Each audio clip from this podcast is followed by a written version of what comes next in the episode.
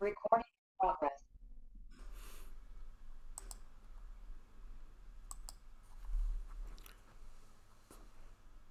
ॐ स्थापकाय च धर्मस्य सर्वधर्मस्वरूपिणे अवतारवरिष्ठाय रामकृष्णाय ते नमः वसुदेवसुतं देवं कंसचाणूरमर्दनम् देवकी परमानन्दं कृष्णं वन्दे जगद्गुरुम्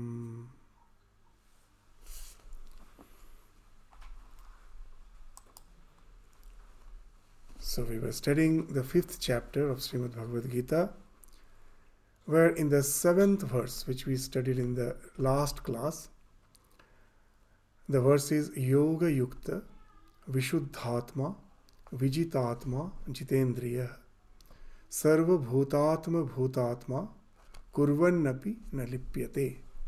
It speaks of the state of an illumined soul who is always in association with the divine. Is always in unison with the divine. So that's why he is Yoga Yukta. The one who is unison is with his self, with the Atman. So for such a person, he automatically, naturally is pure. No tarnish can ever in any way taint him. He can never be tarnished or she can never be tarnished by any taint because he is always established in the self. All our so called sin, impurities arise the moment we forget that we are the self and we get associated with the ego that I am this body mind complex. The idea that I am this body, that is the root of all our attachments, that is the root of all our obsessions, our disgust, our hatred, all the feelings which we have originates from the sense that I am this body. I am this body mind complex. So once one is established in the idea that he is the self. The root of all the sin, as we always say, the core of sin is I. Literally, it is true. In English, the word is alphabetically, if you spell it, S I N is sin. The alphabet I is between S and N. So, literally, also, the core of sin is I, and even Spiritually speaking, the core of sin is the sense of I, ahamta, mamata, me and mine. So the one who has got rid of it, who is always established in the self, for him, he is bound to be Vishuddhatma, is a pure soul. Vijitatma. Naturally, he has controlled the senses. Because there is no question of getting lured by the attachments of the world. Why it happens? It becomes spontaneous. Now, for us to be detached is a question of will. That I have attachment, I have to use my willpower to be detached from them. But when we reach the state of illumination, our detachment becomes spontaneous. To understand that, let us resort to the example which Swami Vivekananda is giving. That as a wandering monk, when he was traveling through throughout India, and he was at certain time in the northwestern province, it was in the state of Rajasthan, which you know is a desert. Most of the place is arid, dry desert. And one day he was passing through that desert area where there were no habitation nearby and naturally, as he was walking through that hot sun, that, with that hot weather, he was extremely thirsty and he was in search of water.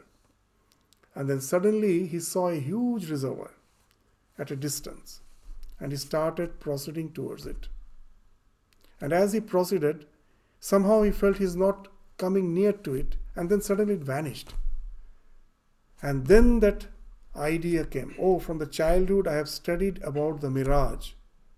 I thought I know what mirage is. I had a conceptual knowledge of mirage. But today I experienced it. For the first time, I have experienced. It is no more a concept.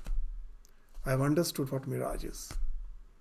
And that makes a great difference. What's that? Once you have experienced, it is no more a concept. Swamiji is saying the next day again I'm traveling through the desert. Again I see the mirage. As I am in my mind and senses, it's not that once I've realized it's mirage, it won't be appearing again. Again it appears. I see it. But there's a marked difference, there's a huge difference. What's the difference? Yesterday it dragged me towards it. Today it has lost the power to drag me. I know it's a mere projection. It's virtual.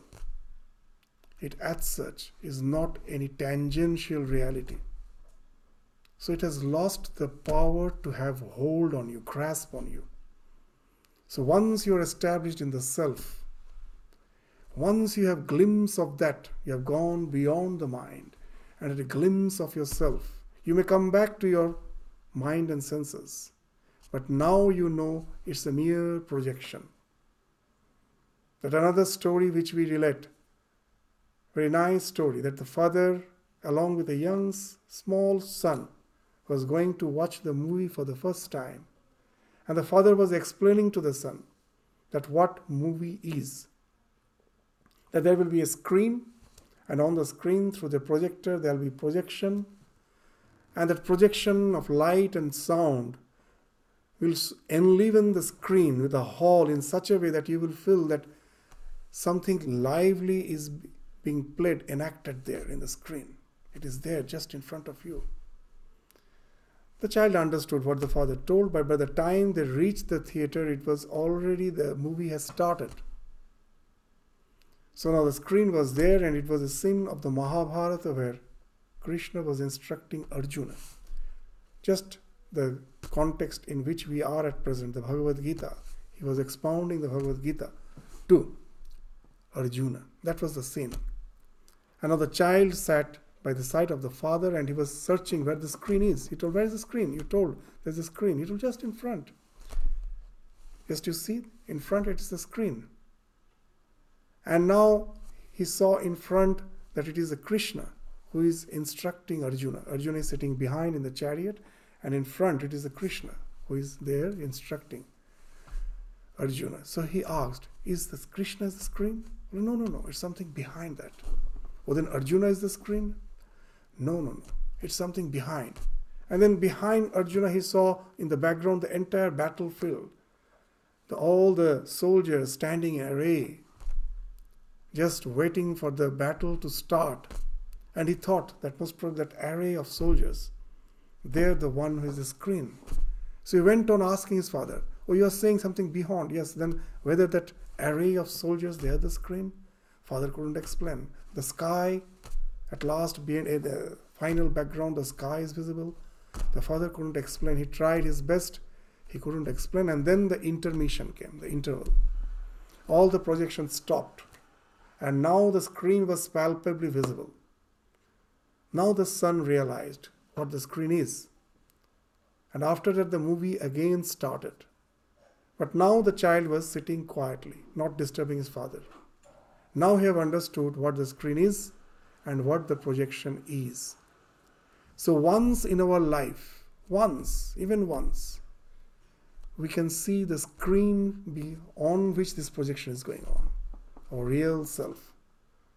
Know it for certain, no one can ever deviate you from your conviction that there is the self on whom this entire panorama is going on. His entire panorama is projected on that. You are that self. Now you can again watch the movie, but now you are convinced. No one can ever waver you from that conviction because you have experienced. You become Gata Samshaya, Dridha Nishchaya. All your doubts vanish once for all and you become established in your conviction, dridha nishchaya. And that's the state which has been spoken of, the one who is yoga yukta, the one who is vishuddhatma. He becomes now vijitatma. Jitendriya. They're spontaneous because no one can in any way get attached to something which is virtual. So he has become Jitendriya, Vijitatma, Sarva Bhutatma Bhutatma. He sees the self in all. Behind that projection, everything is the self.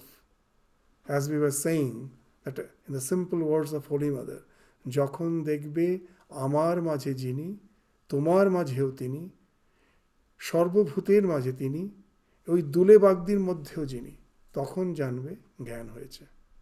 When you can see that the one who resides in you resides in me resides in everything resides in the so called lowliest of the lowly know it for certain you are established in that knowledge so that's the idea of সর্বভূতাত্ম ভূতাত্মা you got established for such a person he need not renounce action there is no need to renounce action, no need to undertake any action. He is just where the life has kept him. In the words of Swami Vivekananda, seeking not, avoiding not. Just in the flow, allowing the body mind complex to go through the flow. Behind that is always established in the self. Though he is in the world of action, he is deeply absorbed in his contemplation. Such a person knows what real contemplation is. Contemplation can go on even in this world of action once you're established in the self. And that's the idea which was again extended, expounded in the next few verses which we took in the previous class. We are not repeating them.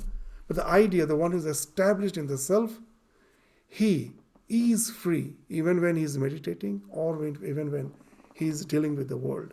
Nothing can tarnish such a person. Now, the question is the one who is already established in that, he has transcended the dualities of life. But what about the rest of us? Is there no way out for us? Are we to suffer with these dualities of life? Sometimes we are in the ecstasy of happiness, sometimes we are dejected in sorrow. Wherever the life takes us with the flow, like an helpless straw, Sometimes we are taken to that top of the wave, and again we are going to the depression of the wave. Is this what our life is? Is there no way out? And now in Gita, Bhagavad Gita, there are two very important words. One is Arurukshu and one is Yogarudha. Arurukshu, one who is trying to ascend to that highest level of yoga. Arurukshu. In Sanskrit, whenever you find A is being used as a prefix, it speaks of encompassment from the beginning to the end. So, Arurukshu, what it means?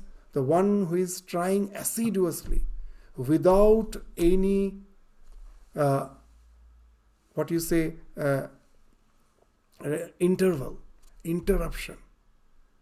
This patience, perseverance that have started working through him. He's patient, he's persevering, and trying to reach the goal continuously trying. Such a person is Arurukshu.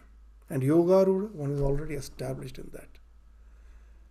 So, what is spontaneous for the Yogarudha? That when we take as a practice, I see a realized soul, the way he is leading his life, that I take as a sadhana. I try to imitate that. And that I take it as a sadhana, and that will ultimately take me to that realization. So in Bhagavad Gita also we will find whenever Bhagavan is speaking of the realized soul, after that he will speak that this is the thing, keeping in your mind, you have to practice. So a few days back I was discussing this idea with one of the young students and he told a very interesting phrase to me, very nice phrase. What is that phrase? Fake it till you make it. Fake it till you make it. Fake it. Just at present I know I am imitating as we told, as uh, Swami Vivekananda used to say. When the young novices started joining the Belur as the young uh, brahmacharyans, in his days, the order has just formed. The young brahmacharyans sometimes asked Swami Vivekananda that, please show us the way which can take us to the goal. That just chalk out a pattern for us, a path for us following which we can also proceed in the spiritual journey. And the reply Swami Vivekananda gave is told that in Bengali the words are Ja korar ta dher beshi korechi. I have done much more than that has to be done.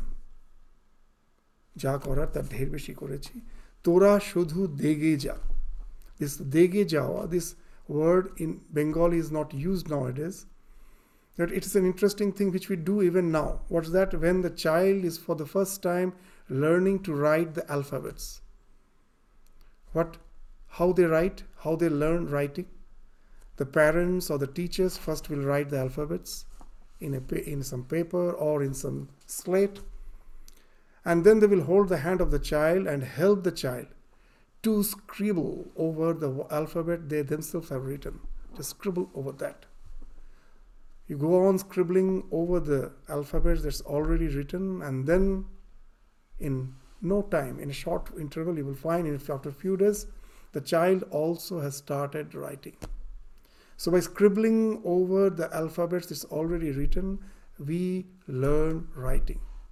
So Swamiji is saying that in life, all the alphabets we have written. How to lead the life, the alphabets of the life, we have with our life shown it to you. Now just scribble over it, and your life will be formed. So that is what it means fake it till you make it. And that's the idea which will be spoken from the 11th to the 13th. 11th is four verses. That, well, you are not established in that state. You are arurukshu, you are trying. So, what are the procedures which you have to adopt by seeing a realized soul? That becomes your sadhana. And through that sadhana, you too will get established in that yoga. And you need not have to wait for the happiness till you reach that goal. Even when you are practicing, if you are sincerely practicing, you can get a cash down payment, immediate some happiness you can get if you are practicing assiduously. So, what are the steps that has to be followed? So, that will be spoken of from the 11th till the 13th verse of the 5th chapter. So, now in our spiritual journey, there are two basic spiritual practices. One is long term sadhana and one other is short term sadhana. What is this? Short term and long term. Even we find that even when there is a disaster, there is a flood, there are two types of relief. One is short term relief and one is a long term relief. Short term is immediately there is a flood, the people got cut off from all the resources, facilities. So, the, even in India, we do. With boats, we will go with the speedboats we'll go with food and everything and try to give them food. And sometimes uh, we uh, bring them to some place where we can provide them shelter. So that's the immediate relief we have to provide for. And now as ramakrishna mission is doing this relief work for years together so we found that there are some areas which are flood prone. Every year it is flooded. That's those are the areas where you are not supposed to have any habitat. But in India, you know, because of poverty and all, people sometimes finding no place. Those lands are supposed to be abandoned lands. They go and start settling there. They're in the low river belts, which are flood prone, which are not supposed to be habitated. But they have grown their habitation there. Now, what to do? We cannot simply say you have to leave this place. Where will they go? So there is a distress relief, long-term relief. What's there in that places that we know that every year the flood will be there, and those people have to stay there. They have no other place to go. So now we help them building houses. In what way? That on the pillars the house will be there. Ground floor there is no room. There is no wall because if you construct wall during the flood, the force of the water may break the wall. So there's only pillars. So the water can easily flow through them and through stairs you have to go to the first floor and there you have your residence. So these are the measures. So we help them in building that type of house. They don't get drinking water. Everywhere water is there but there is they cannot have drinking water. The, all the water is all dirt dirty polluted. But if somehow they can get the underground water that will be pure. And for that they have the tube wells the hand driven tube wells but during flood, they are all submerged. So, what we used to do on a high pedestal, on a platform, it will be raising, you have to go up by the stairs, and there the tube well is. So, what happens even when the flood is there, the tube well doesn't get submerged. So, they can climb the stairs or even go by boat near the tube well and get the fresh water. So, these are the measures, these are long term measures which can help them to get rid of the distress. So in spiritual life also, to get rid of the suffering called life, lot of suffering which is because of the attachment. We all understand that we, like a bee, came to sip the honey and our wings got stuck in the honey. We are obsessed by the so-called, the pleasures of life. And we cannot get rid of it. What's the way out? So there are also two types of sadhana. One is short term and another is long term. What is the short term? That in our psyche there are innumerable desires. Our mind is nothing but a set of various stimuli response conditioning. That if I see something favorable, I get drawn towards it, and once I drawn towards, I, I get drawn towards it, I never forget it. That the thing which I, I have I've been drawn towards, I like, that remains as samskara, as latent impressions in my mind. And again, when the favorable circumstance comes, immediately it comes back as memory. And again, I am drawn towards it. So that's my mind is. And this each subs, this each set of stimuli response conditioning, that's a bunch of it which constitutes our mind. Actually, we don't have one mind. Even in modern psychology, they say we have innumerable mental modules. Each modules are having a fixed stimuli response conditioning. And at a time, only one module gets activated. Which module gets activated? Who commands? There is no commander. As per the circumstance, the circumstance in which you are, automatically a particular module will get activated and that module has fixed stimuli response conditioning, you are bound to respond in a particular way in that situation, but the mind has a wonderful tactics to befool us. It is having that fixed stimuli response conditioning. You are responding in a fixed way, but the mind will say it is you who have decided. It's not that I am doing. It is you who have taken the decision. It is as per your decision it is happening. It is actually the traitor, but making me such a he's such a big traitor. Of the mind is. It makes me believe I am just your servant. It is you who have commanded I am doing, but it is the traitor. It and that gives us the feeling that I am the doer. You will understand that you are a different person when you are with your friends. You are a different person when you are in your family. You are a different person when you are with your colleagues and you have no control over it. With the environment a particular module gets activated and you're bound to behave in that way. And but the mind makes you feel that you are the doer. You are the enjoyer. So this is the mind. And again another interesting thing is that we have innumerable desires but all the desires are not activated at a time. They're not even visible at a time.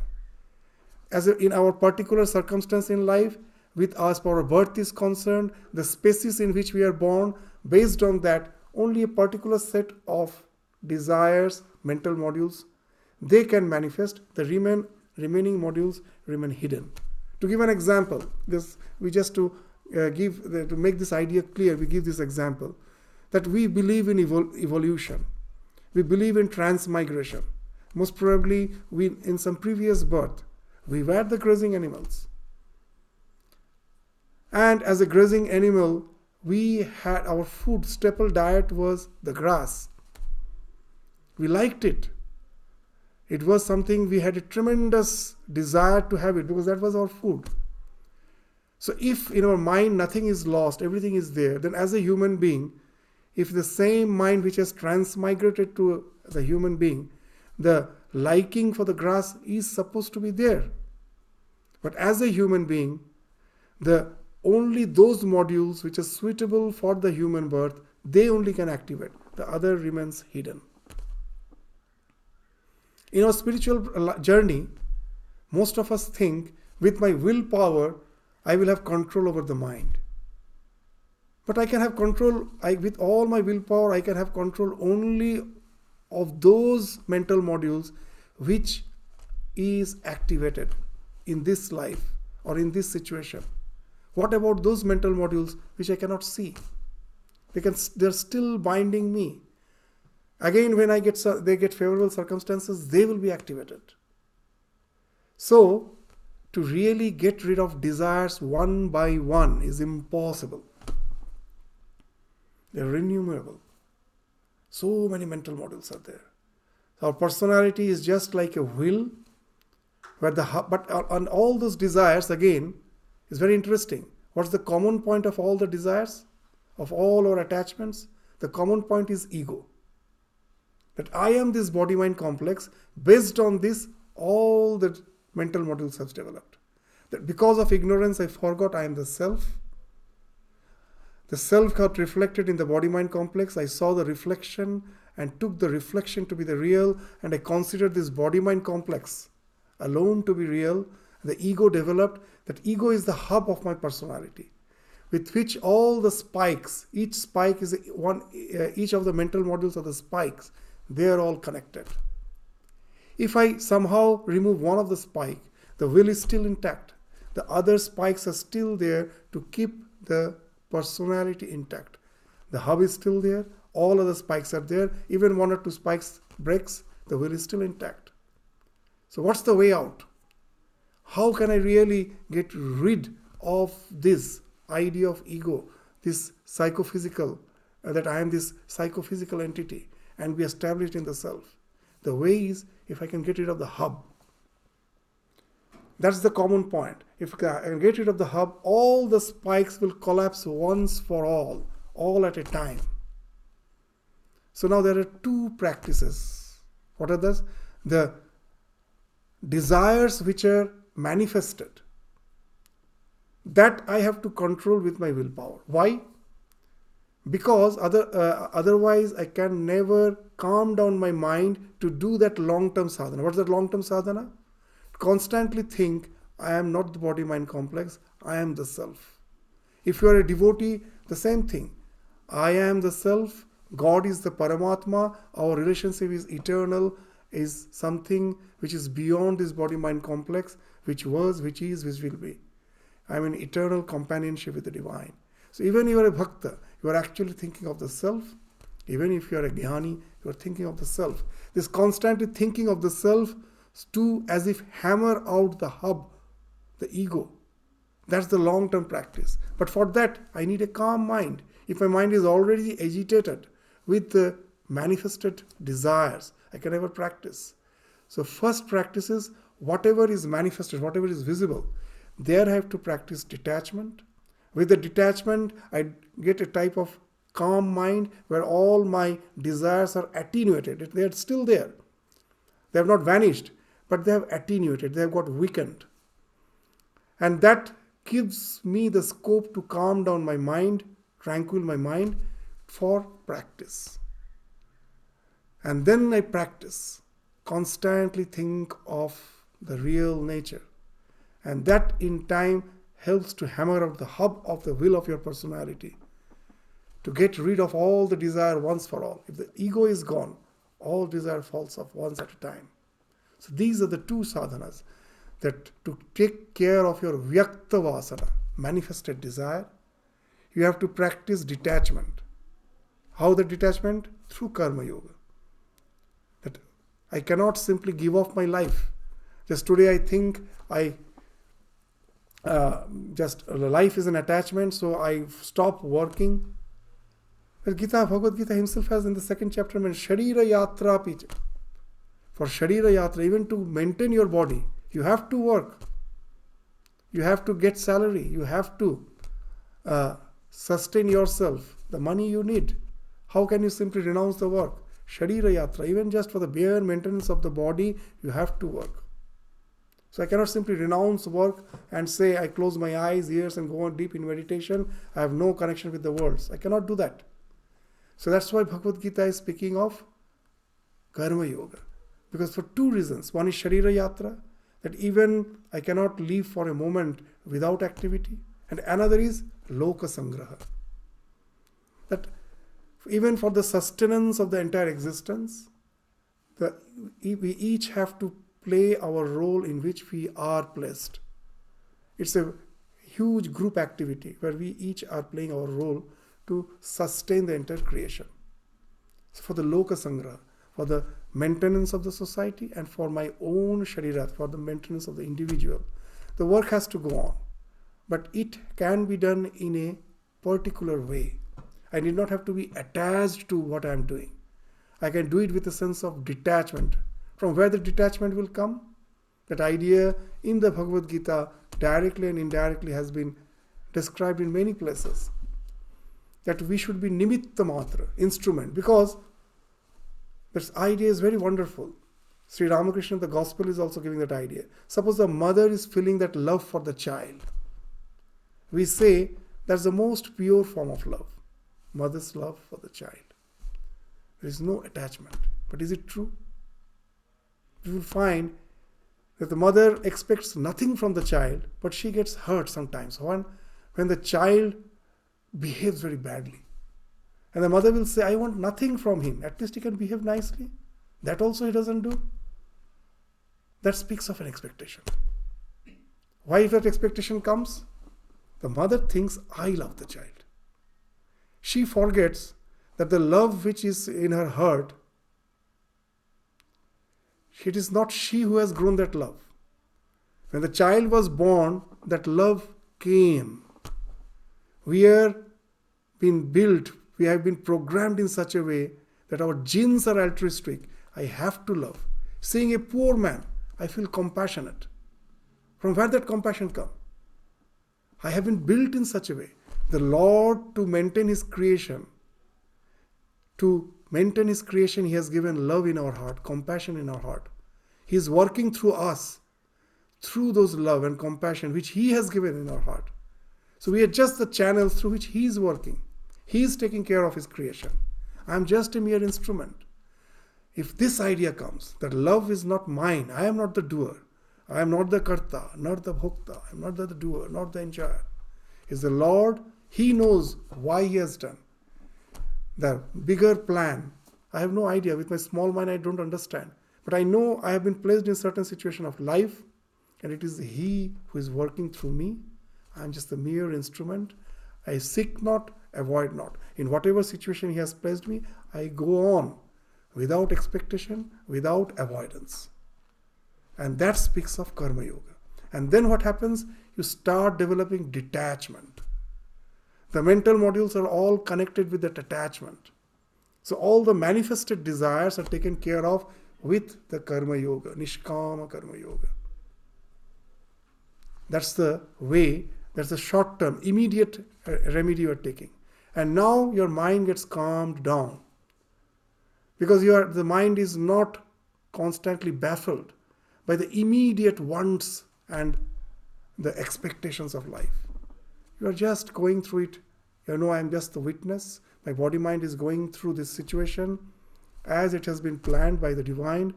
I'm just the nimitta matra, I'm just the instrument in the hand of the divine. It is He who is working through me.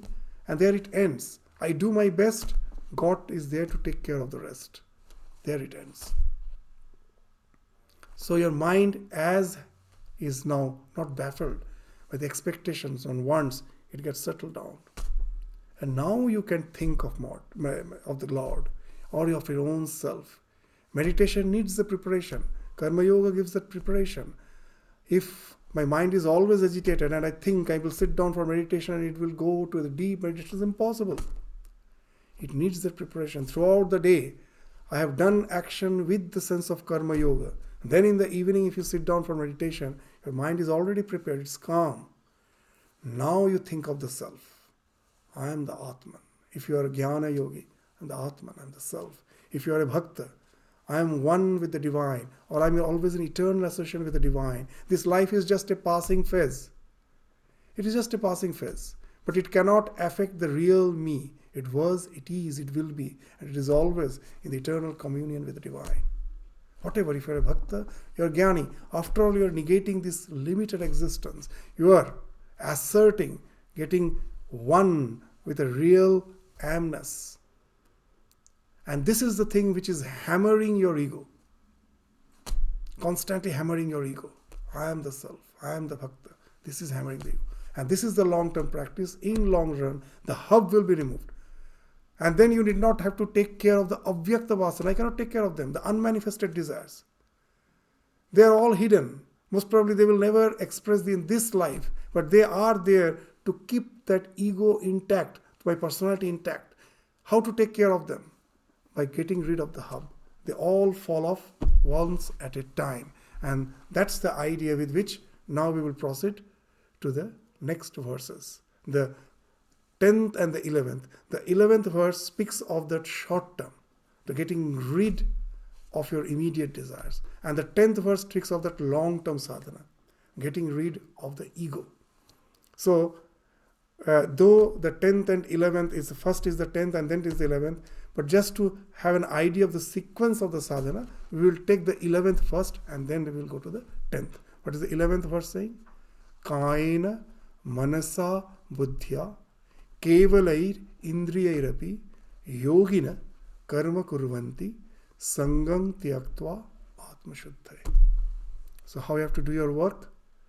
That the body and the mind only with the body and the mind the intellect the senses the yogis act without attachment for the purification of the heart kayana with the body kaya with the with body kayana manasa with the mind Buddhya, with the intellect.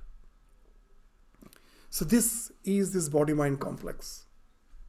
This is working. This is not me. I am behind it. I am the witness. Let the body-mind, as per the situation of life, work. Take decisions, work. But it is not the real me. I am in no way identified with it. But as we go on saying that Bengali, that uh, saying is very interesting that সাধু হবে সাধু সাজবে না সংসারী সাজবে সংসারী হবে না we do just the opposite you fake two B A householder, never become a householder. And become a holy man, never fake as a holy man. You'll find in the society we just do the opposite. We fake to be holy men, but we are extremely attached. But we want to make a show that I'm a very, very detached person. Just do the opposite. Let people think you are extremely attached.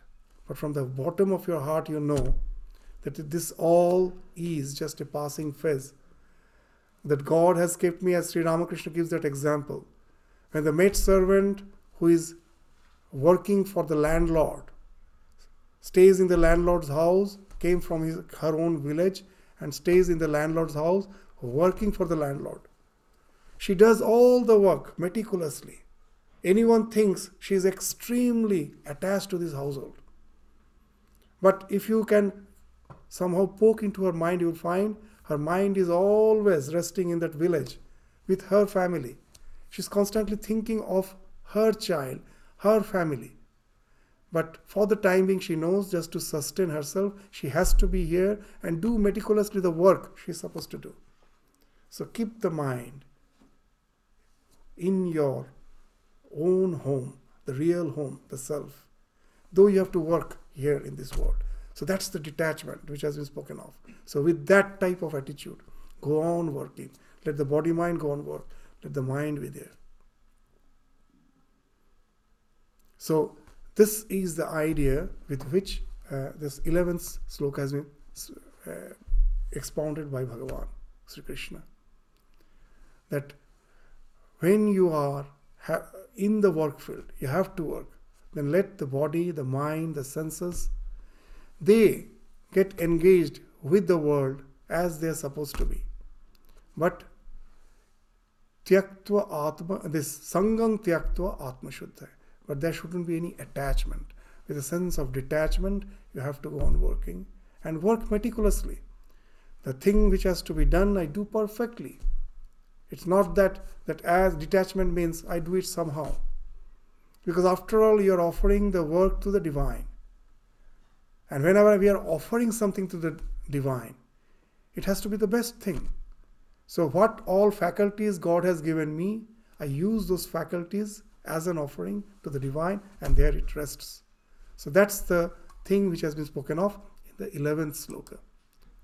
And then comes the idea of constantly practicing.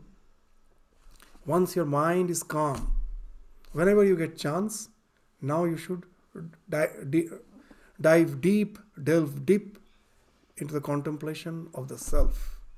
Try to be always established in the self. Sri Ramakrishna used to give a very nice example. One day he was returning uh, from some Calcutta, some congregation was there of the Brahmo Samaj. From there, he was returning to Dakshineshwar. And on the way, uh, the house of the physician, the Kaviraj, the physician, that was on the way. And Sri Ramakrishna was sup- is the physician was supposed to give some medicine to Sri Ramakrishna, but he was busy, he couldn't come to Dakshineshwar. And now, as Sri Ramakrishna was passing that by, by that way, he asked the carriage to be stopped and uh, along with Master Mahashay, the, the one who wrote the gospel, his nephew was also there, nephew of Ramakrishna. He asked his nephew, please go and get the medicine uh, from the, my physician. Now, as the horse carriage had to be there for some time, had stopped there for some time, the immediately the cabman, what it did, it knew that for at least 10-15 minutes it will take for the person to go there, get the medicine, and bring it back. It will take minimum 10-15 minutes. So it was not now in, in those days there was not ready-made medicines like this, like you have the pills and all. It was all mixtures, you know, they have to they have to prepare the medicine, it will take time. And immediately the cabman what it did, it relieved the horse. It was all buckled up, it relieved the horse, and immediately the horse went to the side of the road where the grass was there. And it started nibbling on that. And Ramakrishna is the master of examples. And seeing that, he told Master Mahasaya, was sitting by him side. What he told? Say, our condition is also like that horse. We are all buckled up with the responsibilities in our life. Now and then, the cabman, the God, he releases us, gives us a scope. Go and nibble. Don't forget. Take the name of Lord. Think of yourself. Meditate. And that's been spoken of in the 10th, Brahmanya It starts with that word. Brahmanya, Brahmani Adhaya contemplate on yourself, contemplate on that real nature, that you are not the small self, like a droplet being reflected on this body mind complex. The word Brahma means, it came, the word Brahma came from Bri Dhatu. Bri means Brihat. That your real, real self is great. It is not just this body mind complex. It encompasses the entire universe. The entire universe is being projected as this uh, uh, this the self is being projected as this entire universe. You are that all pervading self. That's the Brahma. That's the great conscious, non dual conscious existence, which is you, which are you. So that is the Brahmani. Or get always established in that, contemplate on that. That is Brahmanyadhaya karmani sangam tyaktva karotiya. Being established in that self, the one who continues in his life with the work without any attachment. Lipyatena sapapena padma patra mivambhasa. It's a nice example. So though he is in the world, just like a lotus leaf, padma patra ivambhasa lipyate. The padma patra, the leaf of the lotus, it is always in water, but the water can never touch it. You will find that the water forms droplets and just simply falls off from the leaf. The leaf is ever dry. That it can never, the water can never drench the leaf of the lotus, though it is always there. So be in this world, but don't get drenched by it. সংসারে থেকো কিন্তু সংসারী হয়েও না that's the thing that be in this world but don't get drenched by it. How is it possible? There's two things. Without any attachment, go on doing the work and contemplate on the self. So, with this, what happens? That all the vyakta vasanas, the manifested desires, I'm taking care of with this detached karma yoga. And I'm trying to get rid of the avyakta vasana by removing the hub, the idea that I'm a limited individuality, by Brahmani Adhaya, constantly thinking of myself. So these are the two practices which at last will help you to become like a lotus leaf, which is though in the water, is never getting tur- uh, drenched by water. Water just simply falls off. So this reminds that when you get really established in the self, all the desire falls off once for all. That we think that I have to get rid of my attachment one by one. That never happens. The real detachment, when it comes, it happens once all the desire falls off once for all. You know, just once you have the glimpse of the self. We read the Gospel of Sri Ramakrishna, there are so many stories. We read, we enjoy them, but sometimes we cannot dive deep into the meaning because they are all based on the scriptures and realization. They have been spoken in such a simple word, sometimes we miss the point, the real meaning. One such parable, which we repeat again and again, is the parable of this idea that renunciation happens once for all. What's that idea? That in a village, a man was one day, just a villager, was about to go to have a dip in the village pond. And he was just, as he was going to have a dip in the pond, he was just wearing a loincloth, he's wrapped a loincloth and a towel on his shoulder, nothing else. And he was about to go out, and then suddenly his wife remarked, stopped him and told, Oh, you are extremely attached. What have you seen me that you say you are so, so I'm so attached? Well, you just see my neighbor. Well, what have you seen in him? He has 12 wives and he's renouncing them one by one. And this man, most probably he had some good samskaras. He told, oh, You are a fool. Can anyone renounce one by one? Do you want to see what renunciation is? And he went off. He was just wearing a loincloth and have a shoulder and was having a towel on his shoulder, and no one knew where he went. Just went off.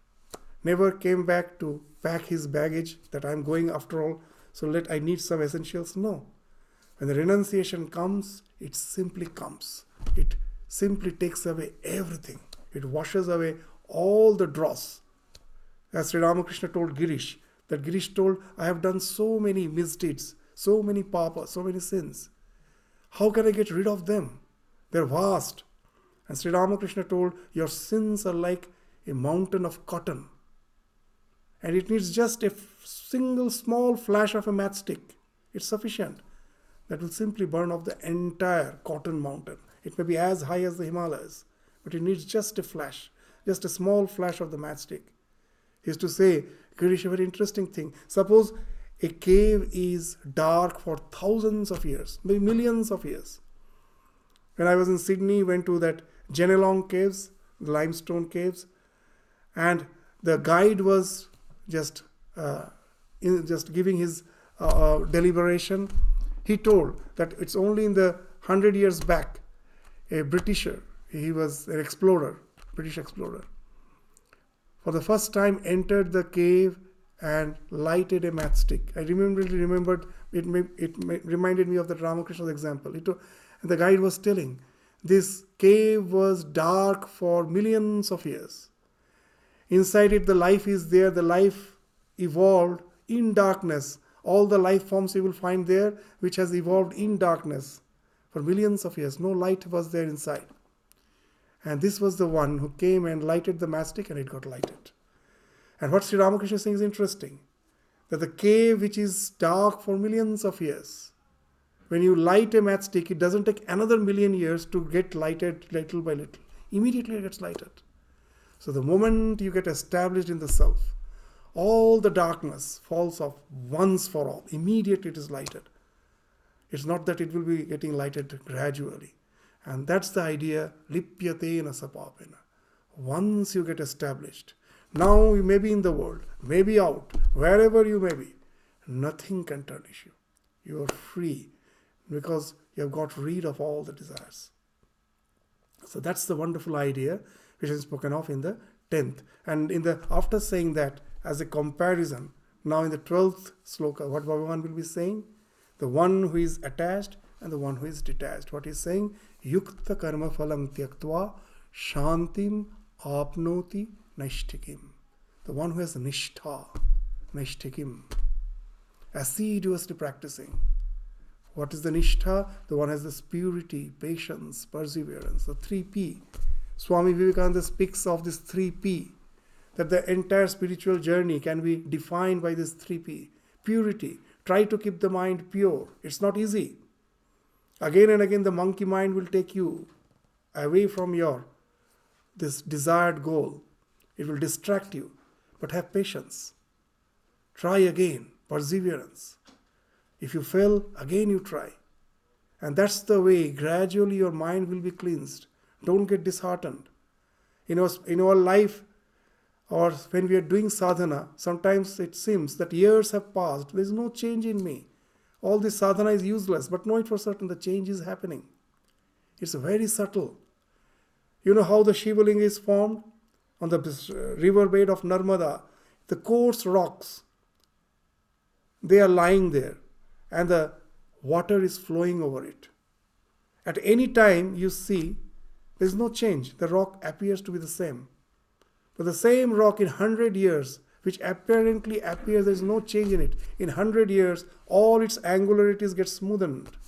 It becomes that Shiva Linga, which we worship. So we becomes worshipable. You become something you will be you, you will be adoring yourself. Forget about the world. The, the most needed thing in the world is self-respect. From the bottom of our heart, I know others may be respecting me, but I cannot respect myself.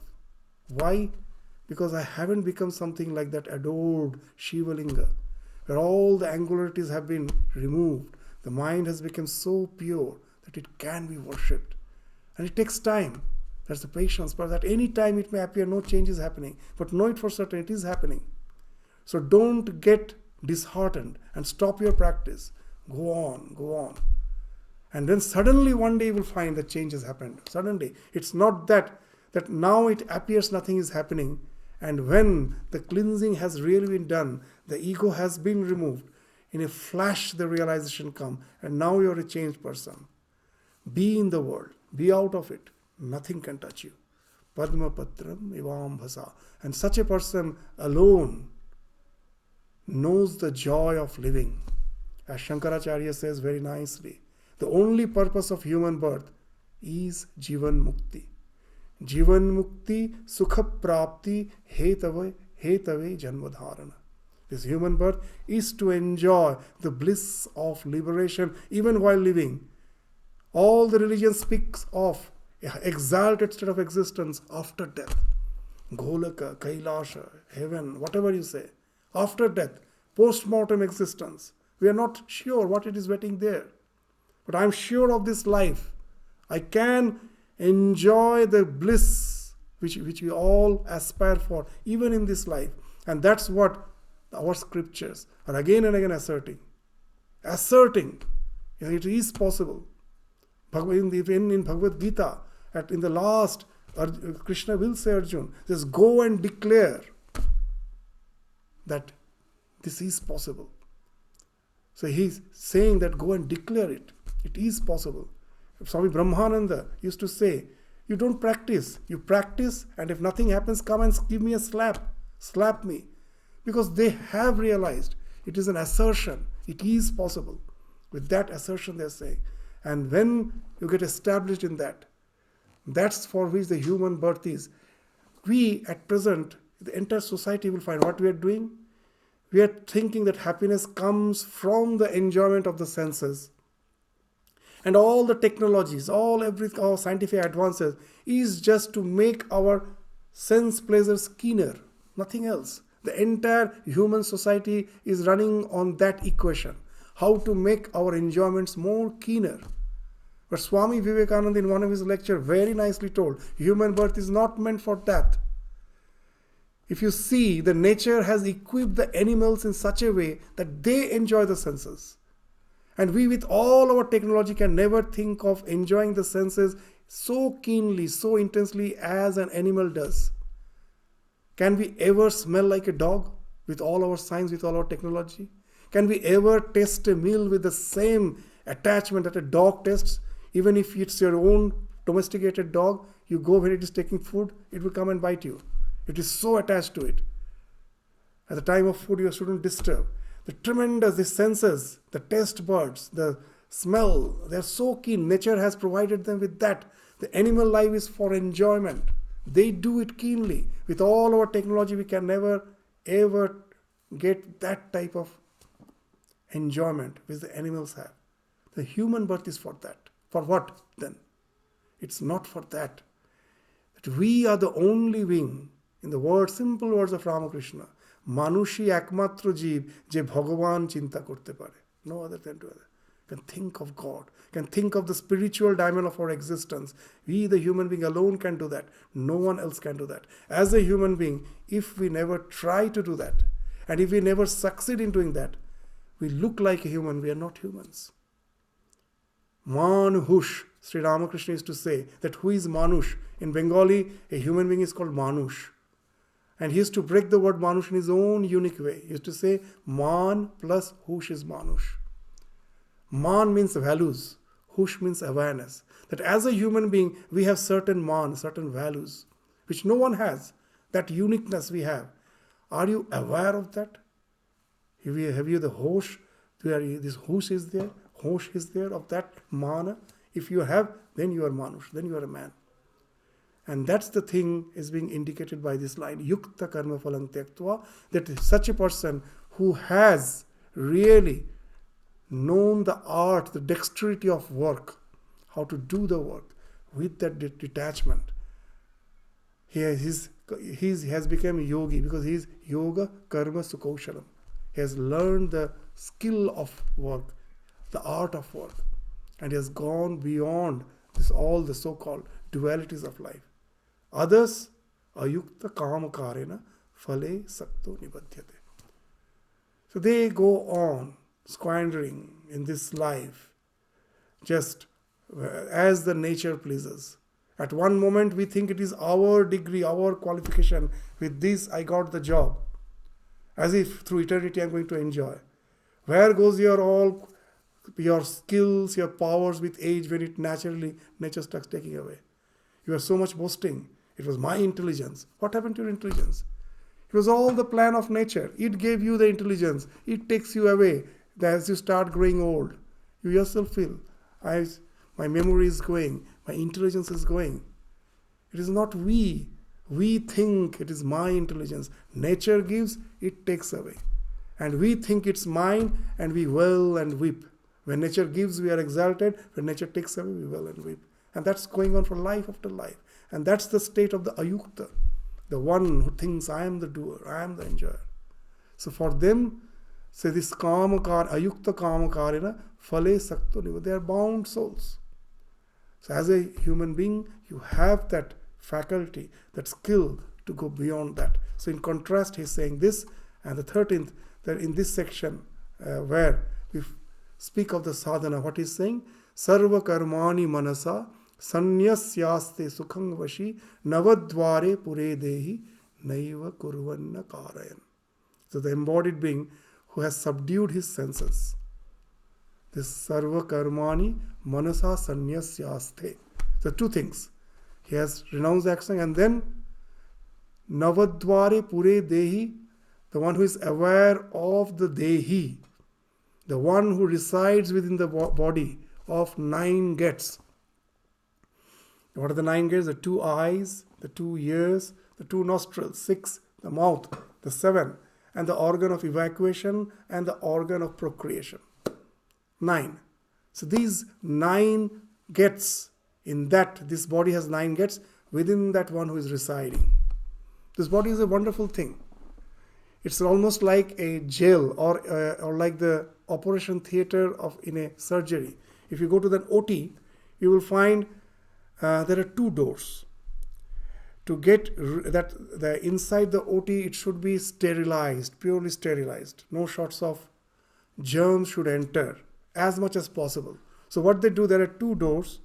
When you are entering through the first door, the inner door is always closed. It has to be closed. And after entering the first door, you will find all sorts of that's uh, your disinfectants are there. You have to use them put the mask And then by that time, these are automatic gates. The outer gate has already got spring door, it has got closed, and now you can enter the second door. So when you're entering the second door, the first door is already open, closed.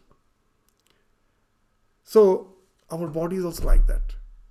So they're saying that Dehi, there is a Dehi who is inside this body of whom we are not aware. Why we are not aware? Because these two doors will never open at a time. There is another door in the heart. If that doesn't open, you never get aware of the Dehi, the one who is residing there. It was a very nice Tagore song, more. Uh, বিজনে গোপন বিজন ঘরে একেলা রয়েছ নীরব শয়ন পরে প্রিয়তম তো হে জাগো জাগো জাগো so the the one who is the most beloved so he is residing lonely in the core of your being why he is not waking up because the two gates won't open at a time. As long as these nine gates are open, we are interacting with the world. That never opens up. This parak and pratyak. This parak is outside. Constantly we are dealing with it. First, we have to close this to interact, to open the inner door, and then you can interact with the divine there. So, you will find that all our temples actually speaks of that architecture you will find there's a Garbhagriha, small Garbhagriha. It's just like our heart. Our heart is a very small area. It's just Angushta Purusha. He's just the size of a thumb who resides in the core of your being. So Garbhagrihas are dark and it's a very small area. The Nata Mandira will be big. You go to the Indian traditional mandiras, where the deity is, it's a very small area generally. And where we all congregate, that's a big area. And it's very interesting that Garbhagriha in the traditional temples, we'll have nine, exactly nine gates. Even in Belur Math, if you go, you will find there are nine gates. Actually, that represents the our human body. You will find that sometimes the temple door is closed. You ask, why the door is closed? Is the temple closed? No, no, no, it's open. The pujari is offering something to the deity. So food offering is going on. So the doors are closed. When the offering is over, again they will open. So what's the idea? to have communion with the one who is residing in the core of your being, in the Garbhagriha, in the sanctum sanctorum, you have to close that gates, the nine gates. And then only you can have communion with the divine. So that's the idea which has been spoken of here. Here, Navadware Pure Dehi Naiva Kurvan Nakarayan. So he's sitting there, he's nothing, not doing anything, nor he's the cause of any action. To have a communion with him. What is the thing, uh, what, what's the way out? Sarva karmani manasa. In your mind, you have to renounce all the action. You will find that when all the nine gates are closed, it's not that people have people have been asked to even vacate the Nata Mandir, where the congregational hall. This can still stay there. All the activities can go there. But you are the pujari with your mind. You have to communion with the divine who is inside by closing these nine gates. So that's why it's called manasa. Renounce all the actions in mind, not that physically. Sarva karmani manasa, sanyasta saste sukhang vashi. He can reside in eternal peace. Sukhang vashi can reside in happiness. When with Navadware Pure Dehi, he becomes aware of the Dehi, the one who resides in this Puri, in this city of nine gates, knowing well he does nothing. Naiva kurvan nakarayam. So, very nicely you will find that the state which has been spoken of in the seventh verse, that state, though I have not reached, there is a process to reach it. By imitating the life of the illumined soul, that becomes my sadhana. I can reach that, and that sadhana has been described to be twofold. One is the Nishkama Karma Yoga, and another is the Brahmani Adhaya, contemplating on the self. This too, when you get established in it, at last it can take you to that realization. And even when you have not reached that realization, the path itself becomes an adventurous journey because constantly you are practicing detachment, which at last will take you to that state which will speaks of spontaneity. Your practice takes you a state of spontaneity. Today's uh, imagination becomes tomorrow's realization. as Swami Turiyananda used to say, Ei berali, bone gale, bon beral. Your domesticated cat, you leave it in the forest, in few in a few months, it will just become the cat of the forest. The domesticated cat will lose the such the characteristics. And what characteristic it has? It at now it knows the food is there. It is dependent on the food. It won't go for hunting foods. If you leave it in the forest, in few days it will learn. So its nature changes. So ei berali bonegare ben berala. The same mind, which is so attached to the world, when you train it, it can become something which speaks of bliss and eternal joy and happiness. So, with, after studying this, with one sentence, we will end our discussion today that the mind, as long as you allow the mind to be your master, it is the most tyrannical master. The moment you can make it your servant, it is the most obedient servant. And that's the thing which Bhagavan through these slokas is describing. so, with this, we stop the discussion today. We'll continue again with the discussion again in the next class. And just an announcement. We, that's Swami, just let me just off the